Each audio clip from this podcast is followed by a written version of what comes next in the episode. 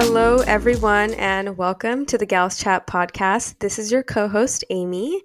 And in today's episode of the podcast, we're interviewing Adia Roy, who is going to talk to us about her journey as a woman of color in manufacturing engineering. This episode is sponsored by Steel Chic Shoes, who offer women's fashionable steel toe shoes. Not only are they certified to meet OSHA standards, but they are lightweight and comfortable. The shoes are designed to look good and keep you safe so you can confidently walk your own path. Steel Chic has a special offer for all Gals Chat listeners and guests. Use promo code EngineeringGals to get free shipping and a free water bottle when you purchase a pair of shoes. Now let's introduce this week's guest. Adia is an incoming micro influencer on Instagram who has always felt underrepresented in society as a South Asian bona fide nerd. She has been growing her platform for over two years and enjoys being an older sister, mentor figure, and coach to many South Asian and other women in STEM. Her journey through college was far from typical or easy, but getting two job offers and switching jobs mid pandemic as an international student was a wake up moment. She needed to realize that she wanted to help others with the mentorship she missed growing up. Hey, Adia. Hi, Amy. How are you?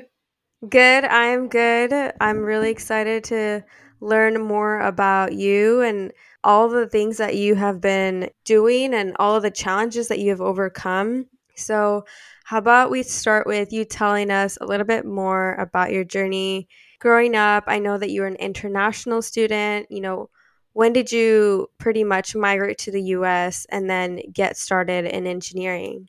Yeah, so I actually had a pretty non traditional childhood. I grew up as an expat kid, so my dad was being moved for projects all around the world. So ended up growing up in four continents. Uh, finally found Purdue as my home, and I was very, I was actually very unbiased when it came to my college selection because I'd lived in so many countries. So I actually applied to colleges in like four countries, and somehow Purdue still beat everyone out. So I'm super happy, no regrets. Uh, so I came back. I had lived here earlier as a child, but I came back as an adult at 19 um, to go to Purdue, and I ended up. I actually started as a chemical engineer, uh, but I switched into industrial engineering about two years in uh, because I think the chemical industry was having a lot of ups and downs, and I wanted to almost more generalize my degree rather than being more specific. So with that, I took a step back and I did industrial engineering, and I graduated last year in 2020, and I've been working for about a year and a half now. That's so cool. Congrats on graduating. Thank you. So, what countries did you live in before moving around? And w- yeah, which ones have you lived in? I guess you said you lived in four different countries. That's pretty cool. Yeah, it was. I mean, I think it was like a mix of cool and trauma as a kid, right? It's like it's, like, it's a whole identity crisis. Like, I never right? know when people ask me where I'm from it's like a deer in headlights. I'm like, and I've learned the best answer is that's a loaded question. If they really mm-hmm. care, they'll be like you and they'll ask. Otherwise, sometimes they'll just be like, okay, we, yeah, whatever. you live yeah. in Seattle. That's all that matters. Um, so I actually, I was born and raised in Singapore up till about the age of 12. And then I lived in California for most of middle school and early high school. I finished high school in Australia um, then I took a gap year in Scotland. I did about one year of uh, like my general ed courses and everything in Houston before transferring to Purdue. Did you feel like there was a big cultural shift or shock between moving to each different country? 100%. Like and it's weird, but I feel I now I feel like a piece of each of those countries is in me. So I don't 100% relate to anyone from any country. so it's, interesting. It's really weird. And I recently met somebody who had lived in, I think, two countries in common. And I was like, okay, we're like 50% the same. And he was like, maybe, maybe not. Because then he had moved about after that. And then yeah. before that as well. So we had two countries in common, but the other two were so different. So I think it's it's weird. Culturally, I think it gave me a really good idea of what I wanted as an adult um, because I got to see my dad working in very different cultures. Uh, so one of the reasons why I chose to stay in the U.S. was I think U.S. had one of the best work-life balances from what I saw my dad have. So um, Asian work culture is obviously super workaholic, um, super hustle, you know, almost like backbiting to a certain sense where you want to cut the competition, get everybody out of the way. And that's what I initially grew up with. And I I think I would survive if I went back, but I wouldn't I probably wouldn't choose to. And so that's and then Australian culture being the complete opposite uh, is totally laid back. People barely work 35 hours from what I saw. Like pulling mm-hmm. people, making people stay their full 40 was a difficult task. And oh. they're so focused on like having like an active lifestyle, family fun, and everything, which is great. But like not for my 20s. So I always say I'm like I would retire in Australia. Like the last couple years, um, send me off to an assignment in Australia and let me find a nice home there. so I think it's all about like I think their their life is very peaceful and they're like always like enjoying every moment. And work pays for life. Rather than here yeah, we like live to work, they work to live. Mm-hmm. And then the UK, I was sadly in Scotland. I really do want to go back and like actually live in England but mm-hmm. Scotland was just straight up a time machine. Like I felt like I had gone back 10 years. Oh, and it was in like, terms of running... like technology or like mindset of people or every it felt like everything like first of all like the the environment right like the buildings look old like you know the newest iphone would come out but i think in general in terms of like it's kind of like the i want to say it's kind of like the midwest mm-hmm. in America where they kind of they're a little more more traditional. Um, even when when you look at like outfits and stuff, you know, in the middle of Indiana or Kentucky or like that whole region, Ohio, right? Like you're not running at the same speed as the West Coast or the East Coast. So I think yeah. Scotland just kind of it lags a little bit behind. It's culturally more conservative, um, kind of very similar to portions in the U.S. as well. So it felt like a time machine going there, and it was a very quaint lifestyle. Uh, nobody had cars. Everybody kind of walks everywhere. Everything's walking distance. Our college campus was like super walkable. Um, nice. I was doing research there, and so I, I, got to meet a lot of people there, a lot of locals. So it was just super interesting. Um, so yeah, I think all of them had like its own charm. I would say definitely. I didn't relate to Houston at all. I think I was too old by the time I got to Houston because I was relatively young when I moved to the other places. But moving, I moved to Houston at like nineteen ish, and uh-huh. I was only there for two semesters, and then I took a quick transfer to Purdue, and and then I was there for about five years almost. Uh, so the the balance ended up, even though my parents still live in Houston, I still don't think I call Houston home which people find really weird. Like they'll be like, "Where do your parents live?" I'm like, "They live in Houston." Oh, so Houston's home. I'm like, "No, no, no. I got to correct you there. Houston's not home. I don't have a home." You don't have a home. Weird. You're just like a nomad. right? And like especially since my parents sold their property in Singapore. I am a Singapore citizen. Yeah. So rightfully if anything were to happen to my visa status here, I was supposed to go back to Singapore. But my parents live here. Yeah, that makes sense. And I was just like, I don't have a home anymore you're just it's new it's a new home like you've right. created your own home now in seattle and then your parents have their own home now in in houston. Yeah. Wow. Well that must be very like enriching childhood but also like you said it could be also traumatic because you're in so many different types of environments and you do experience that cultural shock. And then you mentioned that you started as a chemical engineer and then you became a mechanical engineer how did you even first get introduced into engineering? Like, what made you realize that that was the career that you wanted? Yeah, so I actually, so both my parents are engineers for background. So they're both electrical engineers. Um, and I was always good at biology. And that in Indian families, especially, I found they're like, you're good at bio, become a doctor. Yeah, and that's so true. just like I can relate. Yeah. Go for it. yeah. and so when I was in Scotland, I actually spent the year doing cancer research and uh, was in and out of the hospital every day, understanding what doctors do, understanding what all of the work goes behind. And I was like, I want to see if I want to do this. And so initially, I was super excited about it, and then by the end of it, I was like, Nah, this is not it.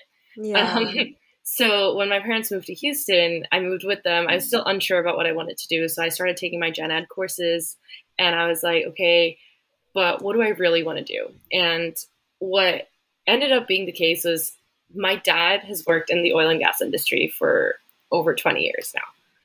And so I ended up picking, and I think part of this is part of that same trauma about the unknown. I Yeah. picked what was familiar to me.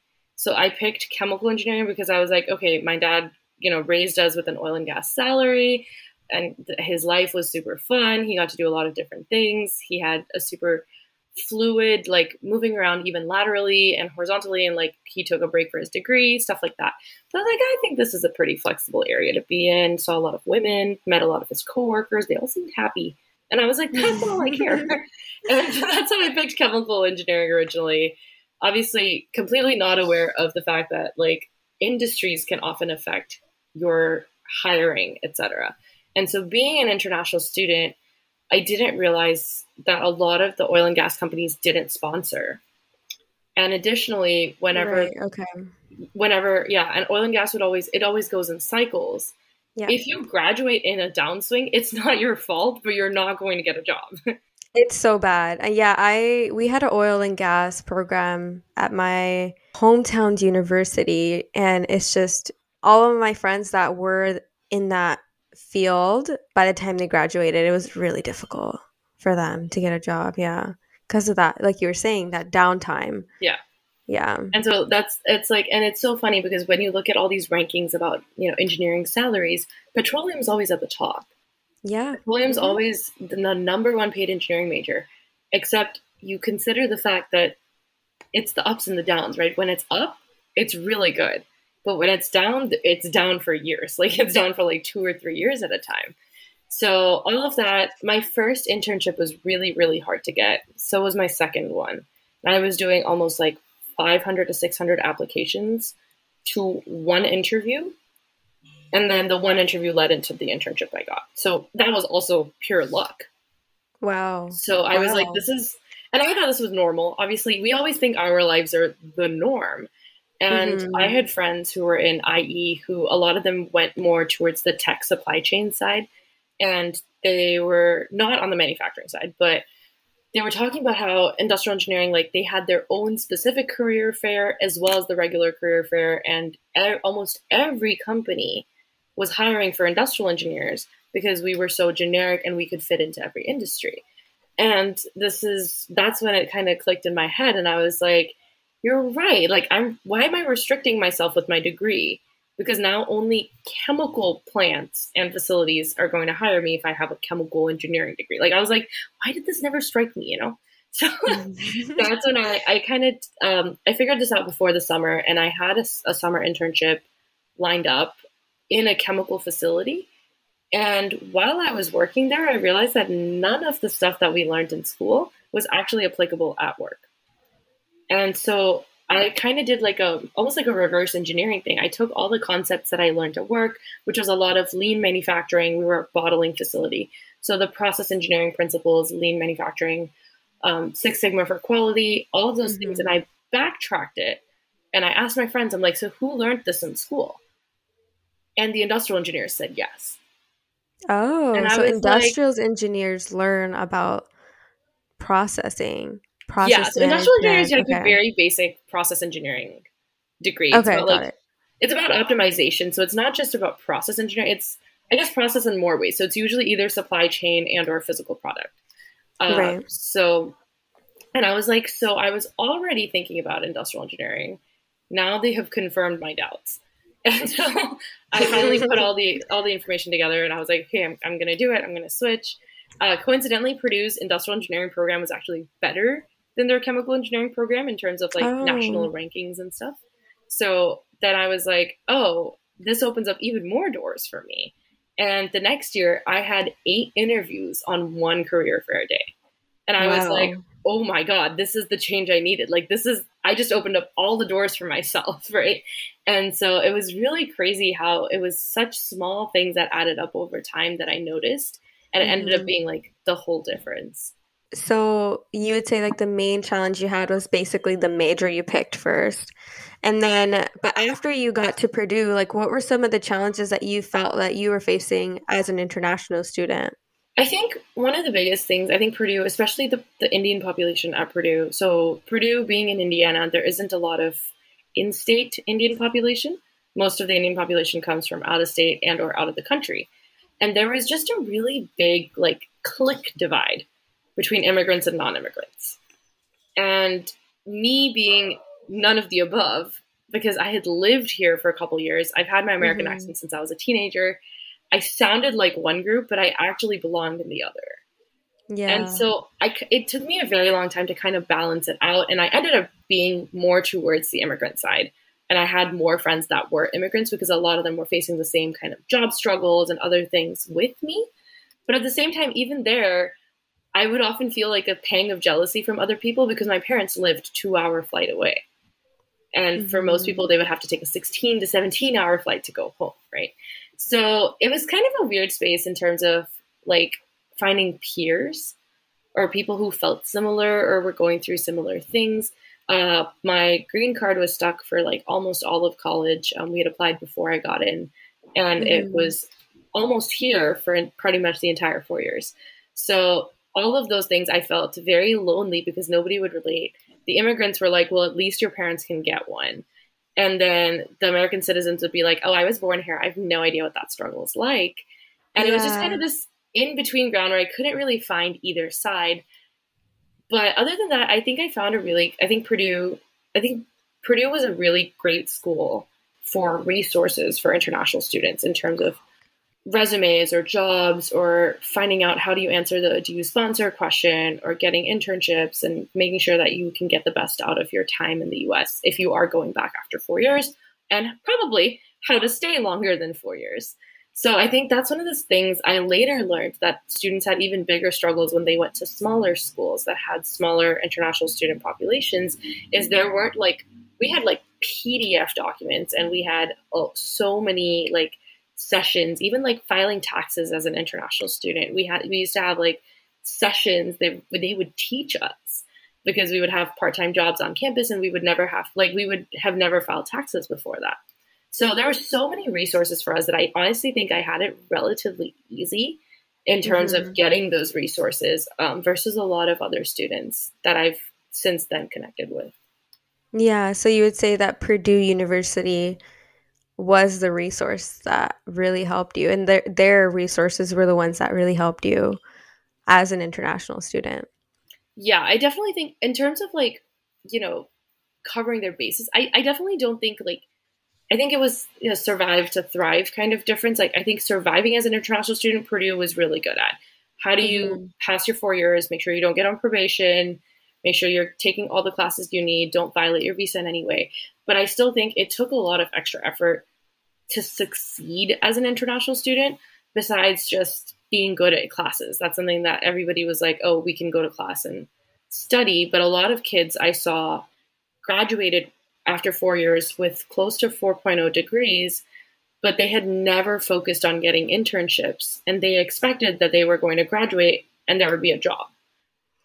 Okay, so then how did you know that you wanted to get an internship? Like, was that through just yourself or your parents or?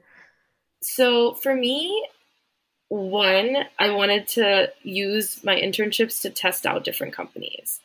So I used my internships to kind of test out what a future company would be like before I went full time. Funny, I didn't end up actually joining full time at any of the companies, but I, I, wish I had compared to the one I actually joined. But mm-hmm. I I think for me it was just I wasn't a stellar student by the time I came to college. I think that was one of the big the trauma parts. um, mm-hmm. of moving around so much, I was always overcompensating with academics. I graduated as valedictorian. I was, you know, almost a national merit scholar, but then I wasn't a citizen. It was weird. But I was always at the top of the class, and that was the one thing that my parents would always really push me to do. And so coming into college, I was like, okay, I'm not, I don't think I have it, I don't think I have the energy to be a 4.0 student anymore. I, I now that I'm yeah. in, I just, C's get degrees. I want, I just want through. And so for me, I think it was more about, I wanted to make sure I had the job at the end but I also knew that I wouldn't be able to give them a 4.0. So, for example, yeah. like the big four consulting firms, every time I walked up to them, they were like, Do you have a 3.8? I was like, Hell no. and like, that way. So I was like, oh, okay, for me to get a good job, there needs to be something that they're hiring me for. So I was like, what I'm going to do is I'm going to beef up my resume instead.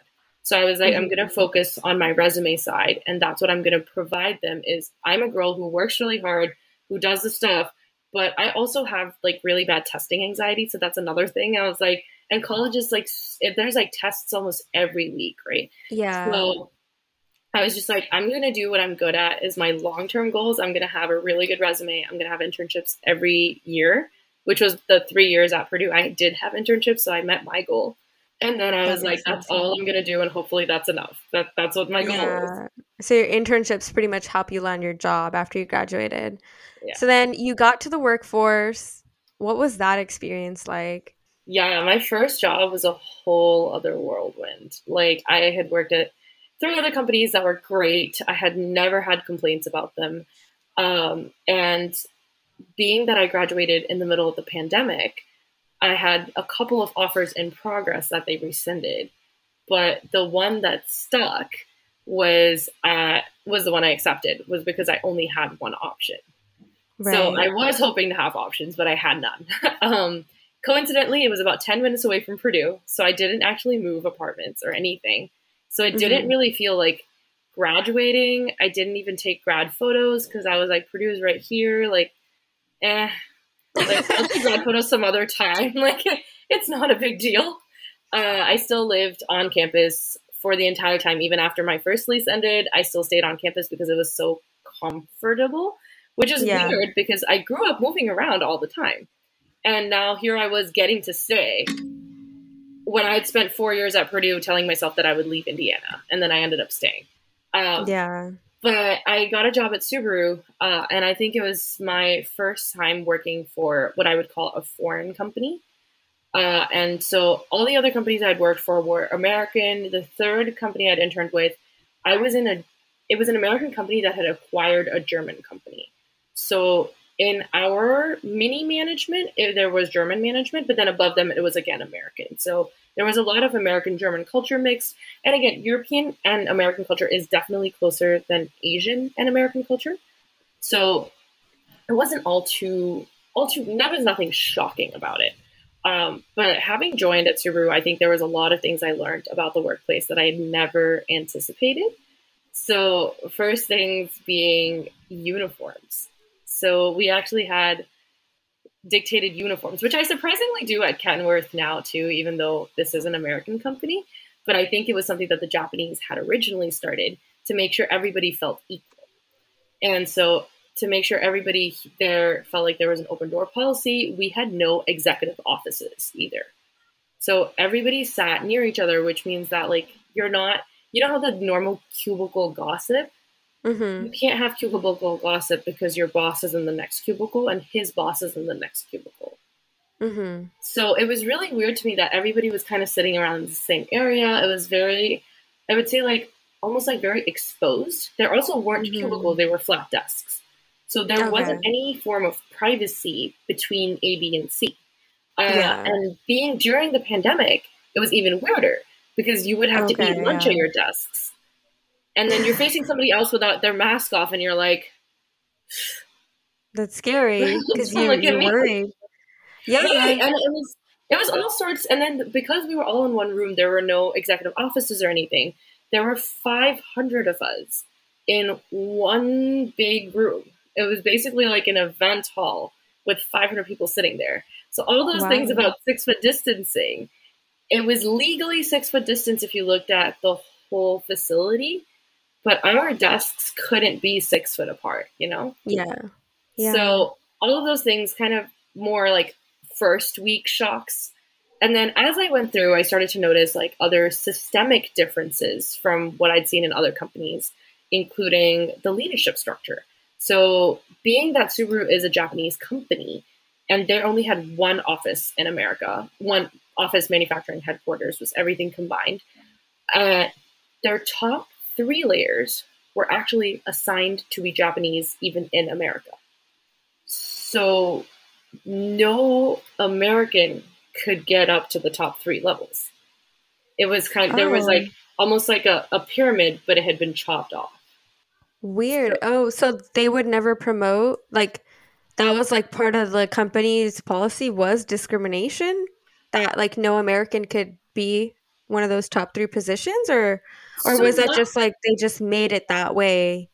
No, it was it was a policy, not so much like an Oh. American, more than it had to be a Japanese person who came from their headquarters and their design facility back home. So they would send Okay. these executives on three or four year expat assignments at a time. But those those positions at the top were all kind of upper management rotational for those people, not And then us. can you ex- okay? And then can you explain what expat means? Yeah, an expatriate assignment is basically well, there's either military side or corporate side is basically when a company moves you within the company but to a different country for the purposes of sharing your expertise on the other side. So Got usually okay. like 2 to 3 year assignments and you either help launch a product or you fill in for a position for a couple years so you get to learn about how the same company operates in a different country and then usually come back.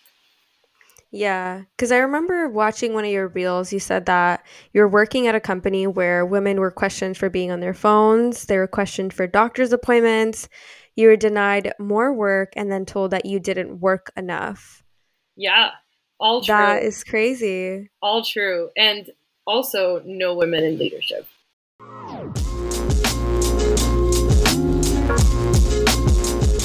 Hello, everyone, and welcome to the Gals Chat podcast. This is your co host, Amy.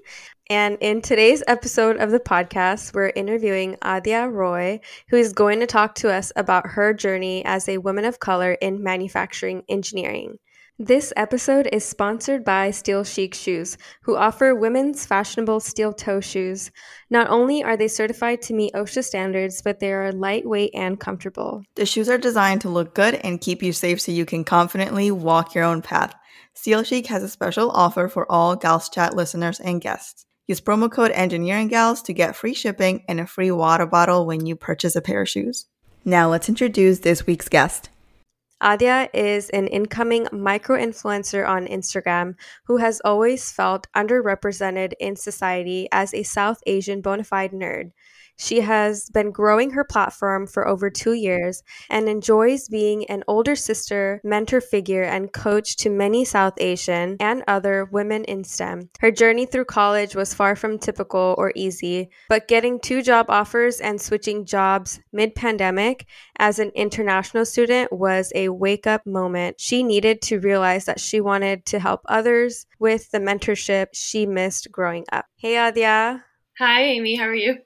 Good. I'm good. I'm really excited to learn more about you and all the things that you have been doing and all of the challenges that you have overcome. So, how about we start with you telling us a little bit more about your journey growing up? I know that you're an international student. You know, when did you pretty much migrate to the US and then get started in engineering? So, Mhm. being a lot, again, a lot of it being a traditional Asian household, if you're sending someone away for three to four years, it's not going to be a woman. So, I don't know if they had women on their side of leadership in Japan, but they were not the ones coming to America. And therefore, the culture, if you have, if you imagine the top three layers of upper management being all Japanese male, Mhm. and then almost the next one or two layers were automatically the people they were interacting with the most was also male but american male and they were Mhm. it's almost like they had perpetrated their type of people throughout so it was super crazy they were fixed hours um, Wow. which I, I'd never seen. Yeah, so like I was late. I on day one I was 15 minutes early.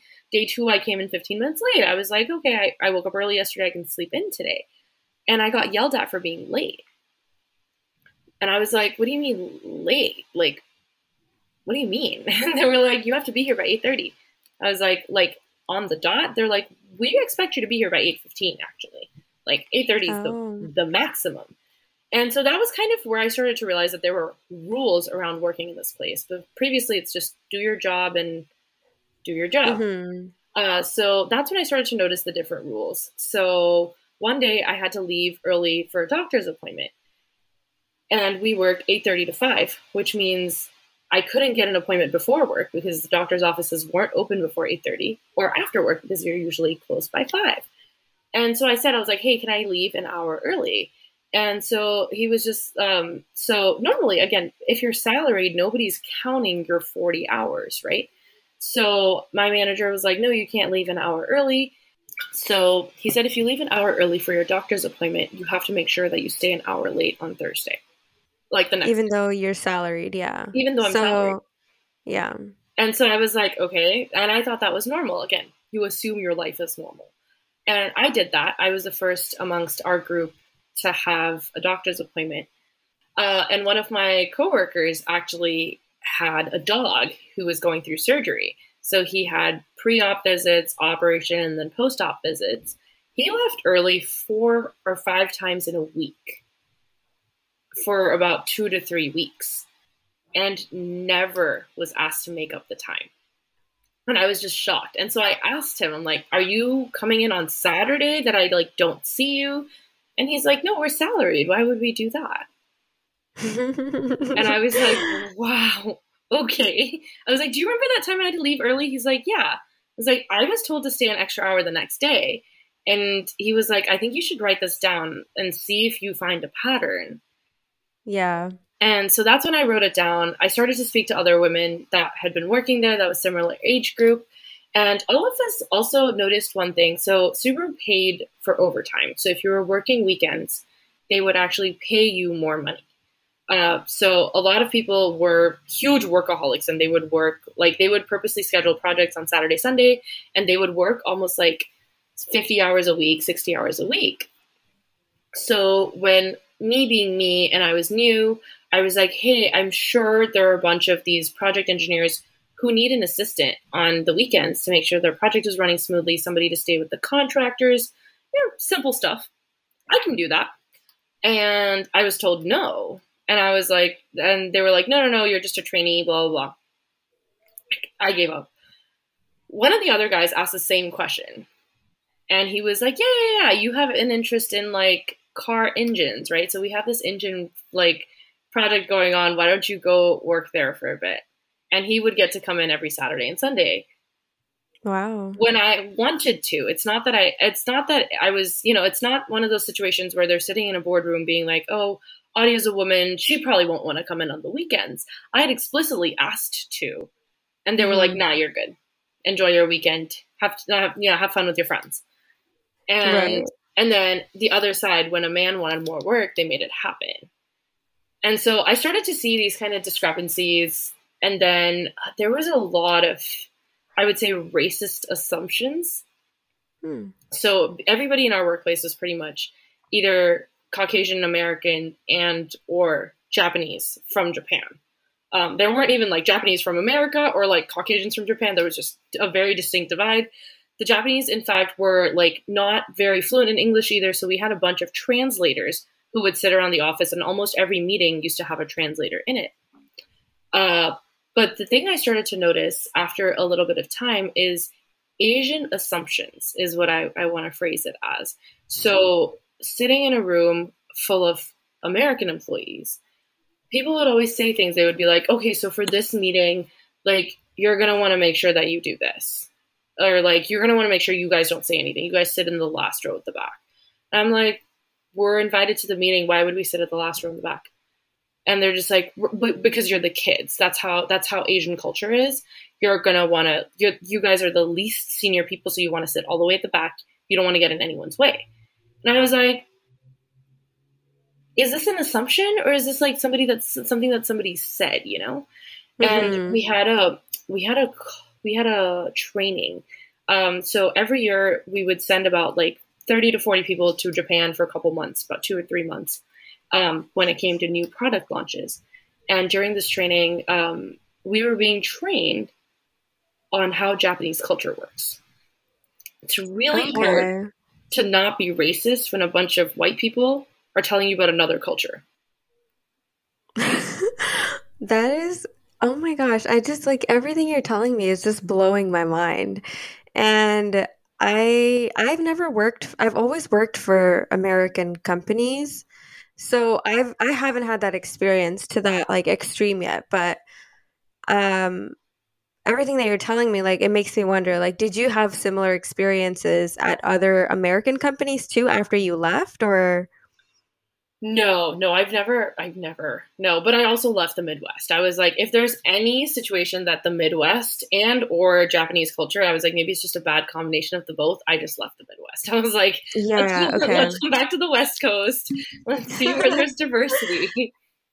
Yeah. So then, how did you pretty much, you know, uh, throughout your career, what has your experience been with diversity in the workplace, and how did you advocate for yourself?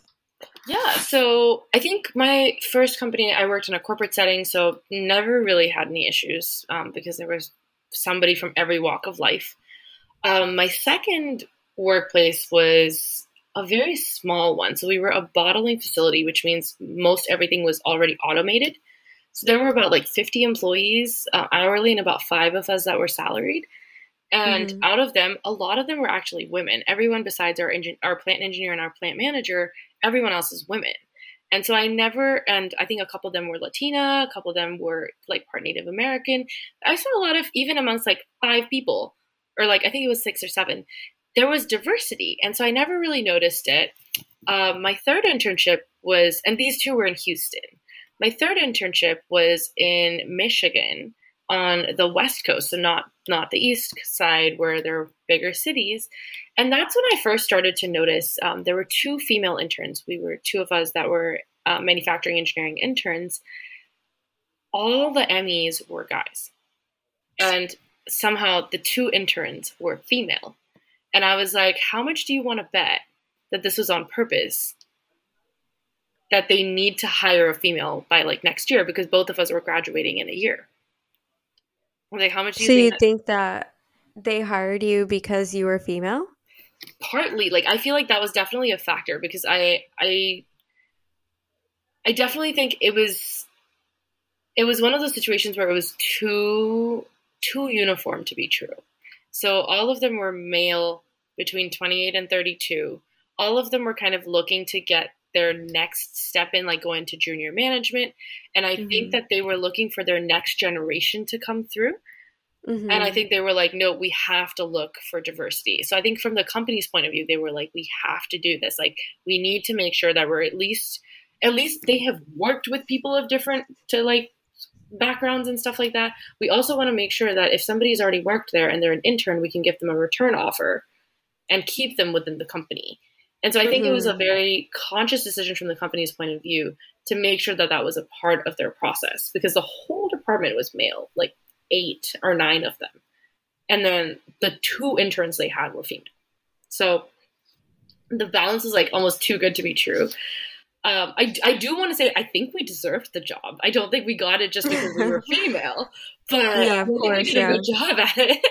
But I definitely think that that was a conscious effort from their side. If they were like, okay, we need to make sure that we're, especially when it comes to design, and there's a lot of ways that like women and men think differently because we are different, right? So I think they were just like, okay, we need some different perspectives around here. And I think the mm-hmm. other thing that somebody pointed out was everyone there had grown up within five miles of the manufacturing facility. And so yeah. everyone was everyone had never seen like a bigger city. They'd gone to college like about 15 miles away. And so they were like, no, we need some some people. So her, she was hired in from the east coast of Michigan. I was hired in from Indiana. So I think they were trying to pull a little bit of diversity. One of our other interns in the quality department was from Texas A&M, all the way up in Michigan. Mm-hmm. So I think they were like trying to bring in new perspectives and new diversity in different ways, like not just you know gender and color, but mm-hmm. in all these different ways, different schools, different loyalties, all those things. So that was definitely uh, but I never faced any discrimination. I actually that was my first time reporting to an Indian boss, uh, and so my manager was Indian, and that was a first, which is really weird because I am Indian, and so yeah. reporting to an Indian manager was it was new to me because I think it was very. I think he reminded me of my dad. Let me phrase it that way. Like, and I feel like he also treated me like my like his daughter. He had mm-hmm. very high expectations from me. And so, oh, okay. and it almost, it, I would cry certain days after work. I would call my mom and I'm like, I did a huge presentation. I thought I did really well. And he didn't say one word. All he said was, you have another, you have another due date next week. and I was like, oh my gosh. Like, there's no words of affirmation. This is my dad all over again. Uh, but it it's so funny at the end of the internship like he couldn't be prouder and he actually like really fought to bat for me to get a return offer uh, which mm-hmm. i did get and then i eventually due to like a whole scuffle i turned it down and then another company re- the company i accepted had rescinded their offer so I oh, missed out on that opportunity, but he really went to bat for me and he made sure that I got the return offer. And he's still one of my favorite mentors. But it was a rough three months in there where he had he just knew that I could do more than I was giving. And he was like, It's either the carrot or the stick. I'm gonna give her the stick.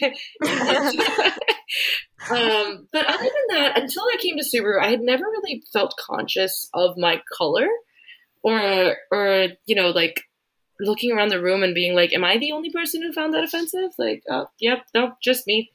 so that was the first time I really started to notice it, and then mm-hmm. after that, coming to the West Coast was completely opposite. Um, my first day, I didn't realize this at all, but my first day at work, um, my manager introduced me to the guy who I was backfilling, and the guy I was backfilling is a Sikh Indian. Mm-hmm. And I was like, Indian in manufacturing, like you're a unicorn. And then he was like, no, there are like five of us here. And I was like, oh, what? And this was a this is a facility that is one sixth the size of Subaru. Oh, and there okay, were so... already five times more Indians than Subaru yeah. had. And I was like, okay, I made a good call. That's fine. I was I was really happy on my first day after I saw him, and I was like, "You have." I tell him now too, and I'm like, "You have no idea. Seeing your face made me so happy." He's like, "Isn't that mm-hmm. racist?" And I'm like, "No, it's it's good to see somebody that looks like you when you've come from an environment where you were being discriminated." Oh my gosh, that's hilarious! Oh. He's a funny guy. So, is that what really inspired you to pretty much start creating content online to help other people in their career? Yeah, I think so. When I was at Subaru, with all the downtime that I had, you know, 10 hours of, uh, I wasn't allowed to use my phone. So I had like a physical content calendar. I, I, I've been growing my community for over two years, but I rebranded twice.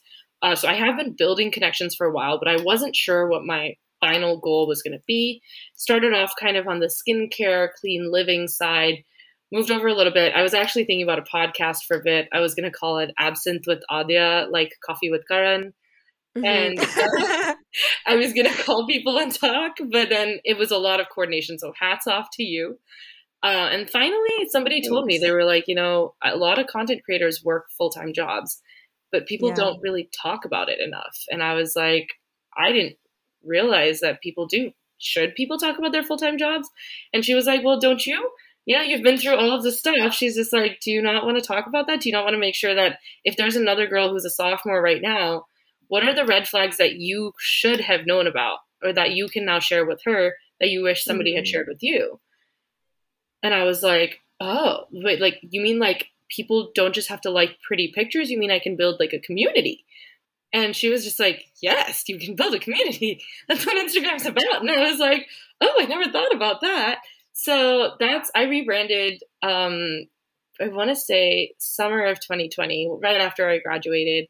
Um, within like one or two months of work, I'd already experienced a lot of these things, and I was like, mm-hmm. "Yeah, let's start talking about these things. You know, let's make it normal." I was already job hunting, and I was like, "Let's see if I make this job happen." I think this will be one of the things where the pandemic was difficult on everybody and everybody's trying to get a job right now. Let's let's see if I can help other people. And so that's where it kind of started off with. I still I want like there are a lot of people I follow that are like very focused on just career coaching or how to get a job. And ultimately, I don't I always grew up fantasizing being a YouTuber and stuff like that. So I do still try to share a lot about my life as a career woman rather mm-hmm. than like the career side itself. I also know that manufacturing is only like it's a very small percentage of um, what people from college go into. Obviously, it's a big part of the workforce. Uh, but it, I feel like my niche is super, super small if I were to just focus on career stuff specifically. But mm-hmm. as, as a broader thing, I like to focus on kind of work life balance or toxic work cultures, female empowerment, those kind of things that kind of all go around it. Also, I do, I really want to, but I don't want to call out some aunties, but like, can we stop saying the whole you're 25, get married stuff? Like, I just want to have a career, auntie. Like, yeah, I think so many people experience that in Asian cultures, especially in South Asian culture. So whenever I see those reels, I'm like, yeah, you're not alone, bestie. like, because it just happens to so many of us and it gets normalized for years, you know? Yeah. So, no, I love everything that you do. Um, a lot of the stuff that you shared, I was like, wow, I can't believe you've experienced that at work and then even in your own community, you know, culturally. And especially like I think it's really weird, but like I want to uplift like other South Asian women because our community is not the nicest either. Like especially the older generation. Like I've often been told that I'm I work in a male industry for male attention, or that I purposely live away from home because I like hate my parents and stuff like that. And I was like, no, I just one, I want independence. Two, I enjoy my work irrespective of you know who's sitting at the next table. I'm going to do my work to the best of my ability. So I think it's that's it's we need it from both sides you know like we need it if the workplace is telling us like hey you're you know like you're not worthy of management you got to be white you got to be blonde blah, blah blah and then on the other side you're also having our own community that's like hey you shouldn't be doing this either. And then you're just like why am i even doing this? But then that's what i hope that when people question that that they can come to my page and be like i'm not alone. Yeah right because there's like the career development aspect of it where you're facing those challenges that in your career but then also those personal challenges based off of just the culture or community that you come from. So yeah no i'm glad that you talk about that. Yeah. It's yeah. a it's a tough balance. Yeah. Yeah for sure. I totally get that. And then do you have any advice for anyone who's looking into a career similar to yours? I think honestly the one thing I would say that's I think more evident in manufacturing than corporate is you really have to you almost have to back yourself up. So I feel like feelings being a woman are less heard. And so you have to have the data to back up your decisions. It's not just like when I before I say something in a meeting, I quickly will jot down some mental math and I'm like, I think this will give us a 16% savings. I have to add that at the end, especially if you're in more of a male dominated industry. I feel like you have to take a, just a little step further in order to prove your right and your kind of like your competence. But yeah. once you have made your competence known and people know your worth, it's a smooth sail from there. But I feel like it's, we're still fighting a little bit of the not guilty until proven innocent, but like stupid until proven smart. Yeah. I, I think that's. I'm that's so yeah. You're face. definitely right about that. Yeah. I think I see that a lot where you're first assumed to be somebody who doesn't know uh, until you you you're not given the same amount of respect as your male counterparts just because you might be a woman. You know, in some cases that happens. Not all the time, obviously in engineering, but it does happen in a lot of more male dominated engineering professions where you kind of have to work to prove your excellence or your knowledge and earn that respect versus if a male guy walks in he automatically has that i think that's that's definitely one of the things and i think definitely finding really good mentors that have, I want to say, I like to look for mentors that have two things in common with me. So for the most part, I will look for women. And the other part, I'll either look for a woman in like the particular field I, I see myself in five years, and or I'll look for another female minority in leadership or something like that. Having at least, I think, two points of commonality. If you have more, that's even better. Um, but having at least two really helps form that basic connection. Um, it can be as simple as like somebody from your hometown or, excuse me, somebody who had gone to the same college as you. Uh, that can help start that connection and help strike that conversation and have somebody. I think, especially for women in the workforce, like you want somebody to remember you when they hear about a job opportunity, right? So you, if they're sitting in a boardroom and they're, if they are in leadership, and they're like, "Hey, we have this new position opening up. Do you think of anyone?" Yeah. Oh my God, there's this girl. She keeps messaging me. We went out for coffee. Adia. Yeah, I think that's a great person for this role. We Yeah, want to make really sure. Yeah, because I think a lot of times if we fight for our, each and every opportunity, we'll burn ourselves out. We have to make sure that we're networking with the right people, we're getting in, and our names are being shared in the rooms where the opportunities are, right? So we want to make sure that we form our community and we keep growing it and we keep encouraging other people. And then I think largely once you feel stable in your position in life, do the same for somebody else. So once you feel like you have something to give, either go out and look for people and or just keep an open door. And if somebody comes to you, welcome them with open arms because that's that's how we got to where we are is because somebody else helped us.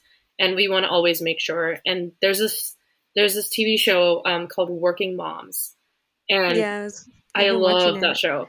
And she said Yeah. one of the one of the I think she, one of them was getting um, interviewed, and she said, "Now that you've taken the elevator to the top, what are you doing to send the elevator back down for others?" And I think that's a really good question we need to ask ourselves, like at least once every six months or a year. What are we doing now that we have come to where we are? What are we doing to help others get to where we are? Especially as you know, minority women, we want to make sure that we're doing that. You know, just make sure we're doing the best we can and giving everyone those opportunities that somebody else we wish somebody else had given to us. Yeah, I agree. I think that is so important. Is like choosing your mentor is really important based off of the things that you mentioned, like the commonalities, having a female mentor. Those are things that I look for in a mentor as well because there's somebody that you can relate to and understand the specific struggle that you're going through, right? So everything that you said about that, you know, your advice was great. So thank you for sharing that. But what are some things that you like to do on your free time? Things that are outside of engineering? So I'm I'm very I want to say like very sly. I think is the right word. I took all my passions and I combined them into my Instagram. So I've actually been a photographer since I was like 16. And so oh yeah, I saw that you you're into photography. Yeah, so I use that in order to do my own photos. I've also been because I grew up wanting to be a YouTuber, I've been doing video editing since I was about 18 or 19. So I kind of use that to go into reels. And so it's kind of just all been really connected that I took all my passions and I pushed them into one direction because I have so many creative passions that I haven't been able to use in my engineering job. And I get to do that after work and I get to use it in one direction and growing the platform. And so the 30 day reels challenge was it took the life out of me. Like I was so drained all of September, but I'm like so glad that I did it because it helped me cross the 10k mark, which I've been trying to do for well, since I started. You know, it's one of those first goals you have. So it Yeah. was it was truly truly like empowering and all the video editing or even like content creation and planning that went behind it really felt so worth it at the end of it. And that's honestly like I want to say my friends say that I should do passions for fun now, and I, I mm-hmm. because they're like your Instagram is still strategic fun. They're like you're not like just letting go and having fun. And the thing is, it's so weird, but like I have so hmm. much fun with my Instagram. Like I I come home and I'm like, okay, I have this, this, this to do. Okay, let's get ready. You know, like I'm so excited about it all the time. And especially like sometimes my mom will call me. I'm like, I'm in the middle of a reel, bye. And she's just like, you sound like you're like really drunk or something. Like you sound really happy. and I'm like, I'm just high on adrenaline. Like, so That's it's so really weird. But like. I want to say like I have strategic hobbies because now Yeah. I- like it just kind of helped me push in one direction. I wish that I honestly I always say this. I have no like free hand art skills. So like I've never been like mm-hmm. a like a drawer or painter or anything like that. So what I do is everything I do is through a, a device. Either it's my camera or my phone or like something else or my computer. Everything has to be through a device because like I'm creative, but I'm also incapable of doing anything with my hands. Yeah, there's like the what is it? I can't remember those apps on your iPad that you can procreate, you can draw with. I don't know if you've tried that or not, but I tried that a few times. It's kind of hard. It is honestly, and like I get I get really disappointed with myself because I have a really good picture in my head, and then mm-hmm. I fail to execute it. And then I get into this whole like down in the dumps feel. I'm like, I can't do anything. Whereas I don't know, it's something about a camera just makes me feel so much more confident where I'm like, okay, this is the frame I want. This is the frame I got. I just need to change the lighting a little bit, but I'm good.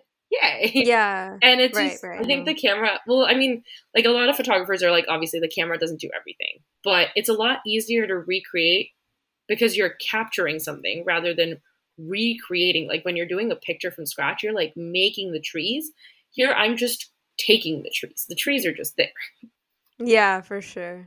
well, congrats on reaching 10K. Thank I saw you. your reel about that and I was like, yay. And then you've been doing the 30 day reel challenge, you know, so that's definitely a lot of work. it was really stupid, but like I made a reel about reaching 9K and that reel helped me reach 10K. Mm-hmm. Like, and I was like, dang, like that's the reel that went viral. I should have waited. I should have, I was like, I should have either done it earlier when I was at like seven to maybe push me up to nine.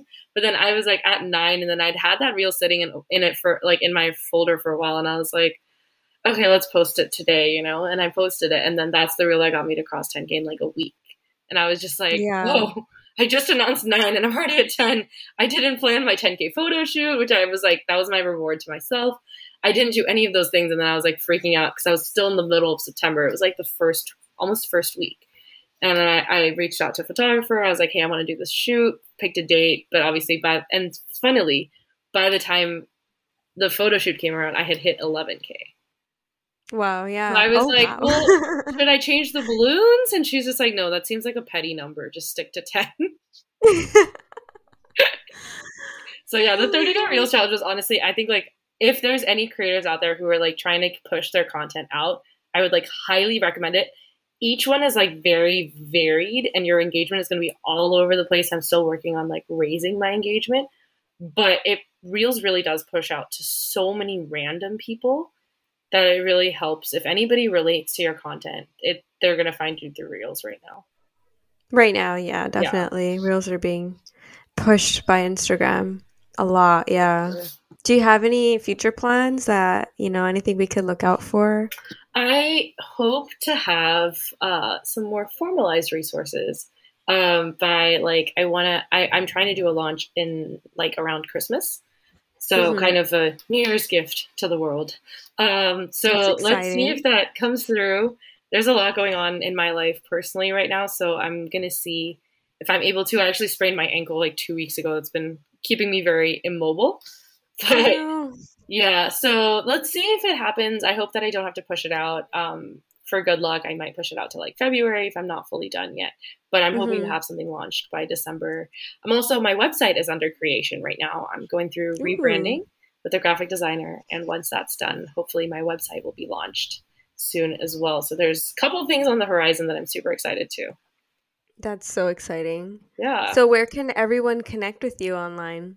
So currently, being that my website is under construction, so I had to take it down. Um, my main point of contact is um, Instagram.com slash the the Desi Career Woman, and or you can always contact me via email at the Desi Career Woman at gmail.com. Um, I check that regularly, and if you know anybody's not super insta savvy or anything, I always do emails, and I also do coffee chats every Tuesday. So 30 minute chats where anybody can connect with me. The link is in my Instagram bio. And any if you want to mm-hmm. schedule a call, get to know each other better, I am so excited. I've been doing this for like two or three weeks, and I've gotten to meet some amazing women, and I'm like so excited about it that I'm just, I'm hoping to continue it. I thought it would just be for like a month, but I actually really love it so much that I'm going to keep it on.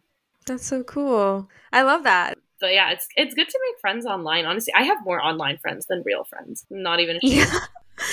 yeah, I feel like that's like a huge shift that happened after the pandemic too. Yeah, for you know? sure. Well, thanks so much for joining us. Of course. And sharing all your advice on some of the challenges you faced, the discrimination, the policies that have been implemented at some workplaces that are biased towards gender and age even it seems like. It's really interesting to know that and recognize that in a company. I'm glad that you're able to find a company that better meets your needs and you know you're not really dealing with that anymore. But i love that uh, the thing that you mentioned about like bringing down the ladder and that's pretty much what you're doing with your content creation and everyone that you connect with online. So keep doing what you're doing. We're here to support you and yeah. And i'm here to support you. Your page has been one of the original OG engineering girl platforms, right? It's probably one of the only ones still that I do follow regularly, relate to every single thing on there. Yeah. Oh my gosh. Yeah. It's been a lot of years. And it's, I just love that. I love, you know, everything that we've done so far and the fact that we're just continuing to grow, you know, one step at a time. Now we have the podcast, and I'm really excited to branch out and get more stuff. yeah, I'm excited to see so, what you yeah. have in store. Yeah. Well, thank you so much, and we'll stay in touch. For sure. Bye. Bye.